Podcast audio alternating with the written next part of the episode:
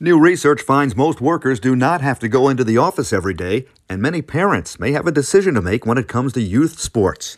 I'm Murray Feldman with the Feldman Report on WWJ News Radio 950. Six out of ten workers now have the option to work from home at least one day a week, according to a new report from the researchers at the firm McKinsey.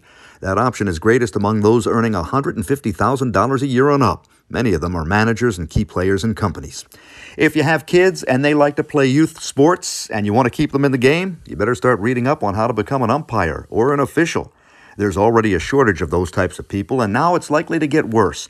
New figures indicate more than half of all youth umpires in the country are 55 years old or up. That means their years in the game are numbered. More parents may have to step in and pick up the slack to keep their kids playing the games they love. With the Feldman Report, I'm Murray Feldman, WWJ, News Radio 950.